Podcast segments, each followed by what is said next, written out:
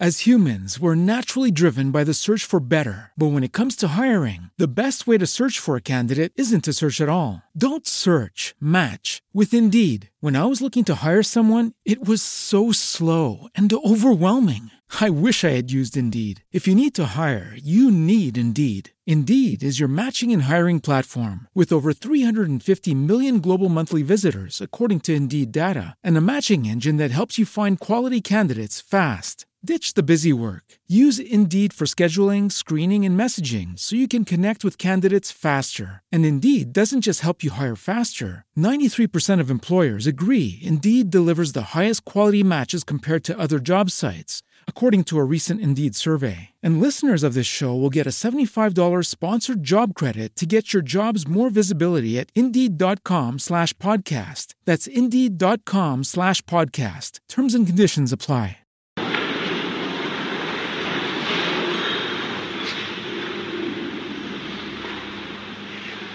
La prima lettura del Vangelo di oggi presentano un problema che è di grandissima importanza. Noi non,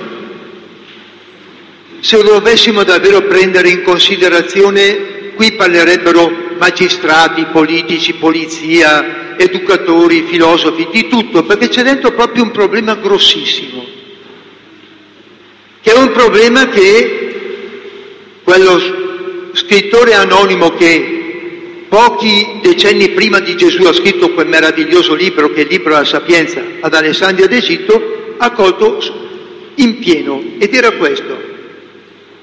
Dio vuole liberare il suo popolo dalla schiavitù degli egiziani. Per liberare il suo popolo come deve fare? Deve per forza punire gli egiziani, correndo il rischio di distruggerli in altre parole, per liberare il suo popolo deve far fuori l'oppressore. Ma paradossalmente, non è stupido l'autore, dice, Dio per commettere una giustizia, per fare giustizia, deve commettere un'ingiustizia. Difatti nel libro lì, nel libro stupendo, eh, si introduce un concetto che è estraneo alla mentalità di quei popoli, dove si dice che Dio agisce con giustizia e con misericordia, ma si aggiunge anche una parola che era estranea, ripeto, con la mentalità, la moderazione. L'autore dice Dio avrebbe potuto far fuori tutti gli egiziani, gli mandava giù degli orsi feroci, li avrebbero mangiati su tutti. Proprio così è testuale. Non l'ha fatto, perché voleva dare anche agli egiziani oppressori la possibilità di convertirsi. Non solo, il Vangelo cosa dice? Parla di uno che veramente era il peggio del peggio. I termini greci sono molto significativi. Capo dei pubblicani in italiano si dice ricco, in greco si dice architelones kai plusios che vuol dire proprio due termini piuttosto pesanti negativamente. Capo dei pubblicani cosa vuol dire? Che i romani, il potere romano, che non era tenero, sceglieva fra i delinquenti, quelli senza scrupoli, le persone che gli garantissero le entrate fiscali. Dicevano quelli lì, senti, io voglio prendere su un milione, beh non c'erano, però per intendersi, di euro in Palestina, devi consegnarmi. Quello che poi tu farai con i soldi non me ne importa niente, però devi darmi un milione a me. Gente spregiudicata, ladra, senza principi. Zacchero uno così è. È chiaro che, anche in questo caso, eh, hanno ragione i farisei quando dicono mica andrà a mangiare da uno così. Sarebbe come, cosa direste se io o il vescovo di Bergamo andassimo a mangiare, vabbè, non mi paragona al vescovo di Bergamo, ma per dire uno più importante, via, andassimo a mangiare dal capo della, dei casalesi, la mafia dei casalesi giù, a Casal di Principe, per la prima comunione del figlio. Ma sarebbe proprio bello, mi iscriverebbero subito nel registro degli indagati. Gesù è andato Cosa vuol dire questo fatto qua? Vediamo un po' di capirlo bene perché è molto bello, eh? Molto bello.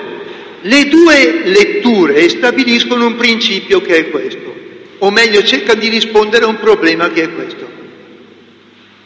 È sufficiente combattere il male. È sufficiente far di tutto perché il male sia contenuto e anche sconfitto? Bisogna farlo. Bisogna. Ma è sufficiente? La risposta della prima lettura, ancora di più del Vangelo, sapete qual è? Paradossale. Quanto più ti impegni a combattere il male, incredibilmente, se fai solo quello, lo rendi sempre più forte. È una cosa un po' strana, ma guardate che le prove ci sono. Ultimamente abbiamo scoperto che a Quarto Giaro dilaga la mafia, cominciano a ammazzare come se fossero nei quartieri di Napoli. Cosa vuol dire? Che 50 anni di lotta non sono bastati. Ecco perché Gesù va a casa del delinquente, perché sa che non basta denunciare la delinquenza perché sa che nella vita non basta neanche mettere su quella siepe di contenimento che si chiama, e qui entrerebbero i giuristi, la legge. La legge può diventare in mano di qualcuno anche uno strumento per una maggiore iniquità. Vi faccio un esempio chiaro per capire bene. Mi ricordo anni fa che una signora poveretta, maltrattata dal marito, parlando così fa, io lo denuncio quello che è. Dico va bene, fai pure, non ci sono problemi, è giusto anche che tu ti difenda, però attenta, perché finora sei innocente. Ma nel momento in cui lo denunci, tu sei obbligato a fidarti a un avvocato il quale giustamente tenterà di farti vincere. E per farti vincere deve sconfiggere tuo marito e per sconfiggere tuo marito deve usare dei metodi che non sempre sono quelli corretti. Perché così è a volte. Per cui corri il rischio, stai bene attento a quello che fai, perché corri il rischio che se finora sei innocente, e hai tutte le ragioni, fra due anni, quando avrai vinto, tu sarai diventata peggio di lui. Perché il problema della giustizia è proprio quello, che si concretizza bene nell'immagine biblica, che non è l'immagine della vendetta, ricordatevi, l'immagine biblica della giustizia, quello che c'è in tutti i tribunali è occhio per occhio, dente per dente. Non è vendetta, eh? È la giustizia. E allora cosa faccio? Che io ti ho rotto l'occhio, e paradossalmente per ottenere la parità devo raddoppiare il danno. È assurdo, ma è così. La giustizia applicata strettamente provoca una moltiplicazione del male. Ecco perché, per esempio, c'è, non vorrei mica fare la filosofia, arrivo subito alle conclusioni che interessano a noi, però cercate di seguirmi. Ecco perché tutto il sistema carcerario italiano tenta di andare verso quello che è il recupero, non la pura punizione, perché ha capito queste cose. Bello, bellissimo. Ma il problema è proprio quello. E San Paolo, nella sua lettera ai Romani, un testo meraviglioso, fondamentale, uno dei testi principali della letteratura mondiale, dice che paradossalmente la santa legge di Dio è servita non a contenere il male, ma a moltiplicarlo, a moltiplicarlo. Che uno al momento dice, è possibile. Ecco allora che entra in campo Gesù. E qual è l'intuizione di Gesù? Meravigliosa. E guardate che bella che è. L'intuizione di Gesù è questa, che là dove manca il bene, è possibile creare una situazione di bene portandocelo. Portandocelo, non solo combattendo il male, ma portandoci concretamente il bene. Cosa ha fatto Madre Teresa di Calcutta? Io mi ricordo quando ero giovane che leggevo le storie che Calcutta c'era tutte le mattine il camion dei morti, passava a raccogliere i cadaveri della notte ed erano ogni notte 20, 30, 50, 100, come l'immondizia uguale. Quella sorina lì ha detto non basta denunciare la cosa, si è messa concretamente ad andare a prendere sui morti o i moribondi, perché anche solo morissero in un modo decente.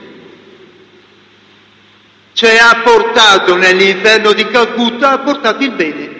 Eccolo lì la novità.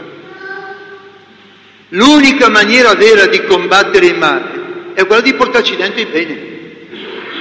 Un grande scrittore francese, cattolico, del secolo scorso, Cesbron, ha scritto un libro bellissimo dal titolo I santi vanno all'inferno, per dire che i santi vanno là dove c'è l'inferno, a portarci che cosa? Un po' di paradiso. Ed è questo il modo concreto con cui si vince il male. In altre parole, io ho capito una cosa, ormai sto invecchiando e va bene anche invecchiare, si capiscono molte cose, solo peccato che dopo quando hai capito tutto muori e va bene, allora non vale neanche la pena, insomma, ecco, però vabbè, pazienza, è così. Ma eh, una delle cose che ho capito è per esempio che le campagne contro la droga in, classe no? sono utili ma non servono moltissimo. I ragazzi non si lasciano convertire dalle campagne contro la droga. A me quando mi dicevano, io non ho mai drogato, ma fumare sì, mi dicevano che il fumo faceva male ai polmoni. Non me ne importava assolutamente niente. Avevo vent'anni, figurarsi se stavo lì a pensare alla morte. E ho fumato solo fino a che a un certo punto ho detto basta, non voglio più dipendere dalla sigaretta, l'ho buttata via. Dopo 300 o 400 tentativi ci sono riuscito. Va bene? Allora, ma la cosa è possibile non quando ti denunciano un, ban- un male, ma quando ti propongono un bene. Solo la proposta di bene superiore al male può far scattare il desiderio. Altrimenti, paradossalmente, non fai altro che aumentarlo. Guardate, io ricordo sempre cosa è avvenuto in quell'11 settembre di alcuni anni fa, 2001. Cadono giù le due torri a New York. Un giorno dopo, due o tre giorni dopo, il Presidente dell'America dice inizia una guerra che durerà vent'anni. Ne sono passati dodici. Ancora otto anni di guerra avremo. Là sono morti in tremila. Nelle guerre per combattere quell'ingiustizia quanti ne sono morti? 30 o 300 mila? Alla fine quanti saranno? 3 milioni? Sarebbe stato auspicabile che un gesto così criminale, così violento, così assurdo, provocasse una reazione di bontà e di giustizia da diffondere in tutto il mondo. Solo così si poteva combattere. Ma chi ha il coraggio di fare così? Quelli che abbiamo visto ieri, i santi. E quelli che hanno capito come si fa a combattere il male. C'è una sola maniera per combattere il male, una sola il bene, non c'è nessun'altra maniera. Ogni altro tentativo di combattere il male è un tentativo destinato a produrre una fortificazione del male. Non c'è niente da fare. Ecco perché nel Vangelo di oggi Gesù in quella casa dove abitava un uomo senza scrupoli ha portato dentro lo scrupolo. Dove abitava un uomo solo ha portato la comunità. Dove abitava un uomo attaccato alle ricchezze ha portato dentro il suo amore. dove abitava la maledizione ha portato la benedizione. Il risultato qual è? Metà dei miei beni ai poveri e se ho oppresso qualcuno quattro volte tanto distribuisco. In altre parole, questa è una cosa di cui tutti dovremmo sottolineare, ma veramente con forza. Tutto serve al contenimento del male le forze di polizia che sono necessarie, gli eserciti, tutto serve. Quello che serve per combattere il male va bene tutto, ma alla fine una sola cosa è decisiva, che il male si può combattere solo in un modo, portandoci dentro il bene. E allora noi non dobbiamo solamente a questi ragazzi che ci sono qua, giovani, dirgli non far questo, non far l'altro. Non basta. Non drogarti perché altrimenti puoi correre. Ma cosa gliene importa uno di vent'anni di quello che corre di rischio? I vent'anni sono l'età del rischio.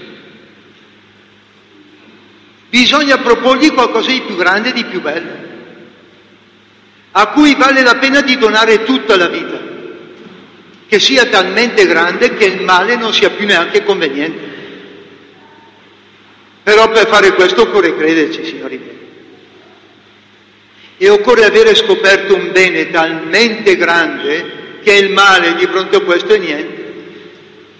Sempre quella signora che voleva denunciare suo marito e avrebbe avuto tutte le ragioni, gli ho detto alla fine, l'ho detto, ascolta, e se il Padre Eterno non sapendo a chi affidare quest'uomo perché era fuori di testa l'avesse proprio affidato a te perché si fidava di te? E lei mi dice, beh, se è così cambiano le cose ed è ancora assieme. E ha salvato la sua famiglia. Il problema allora è proprio questo. Cos'è che vuole il Signore da noi? Che noi nelle situazioni che non vanno bene ci portiamo dentro tutto il bene. Gesù sarebbe andato a finire sui giornali se fosse vissuto ai tempi d'oggi andando da Zaccheo. Mi immagino già i titoli. A quel tempo non c'erano la scampata, dopo gli hanno fatta pagare poi alla fine tutto quanto assieme, eh, con gli interessi. Però alla fine cosa ha detto? Non ha detto niente, non ha commentato le voci del popolo, non ha detto niente, alla fine la casa, la salvezza è entrata in questa casa, perché anch'egli Zaccheo è figlio di Abramo. È stupendo, è il figlio dell'uomo, è venuto a salvare e a riscattare ciò che era perduto. Siamo disposti a fare in modo che il bene prevalga a tal punto che sia quello che ci aiuta veramente a cambiare? Ecco, quella lì è la via dei santi. I santi, dove hanno trovato un posto inabitabile, ci si sono cacciati dentro, portando dentro la vita, la gioia, l'amore, il cambio. Non sarà forse questa la strada, probabilmente è proprio questa.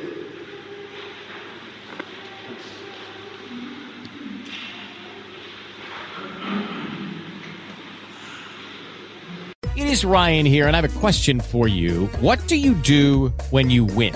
Like, are you a fist pumper? a woohooer, a hand clapper, a high fiver. I kind of like the high five, but if you want to hone in on those winning moves, check out Chumba Casino. At ChumbaCasino.com, choose from hundreds of social casino style games for your chance to redeem serious cash prizes. There are new game releases weekly, plus free daily bonuses. So don't wait. Start having the most fun ever at ChumbaCasino.com. No purchase necessary. VGW. Void were prohibited by law. See terms and conditions. 18 plus.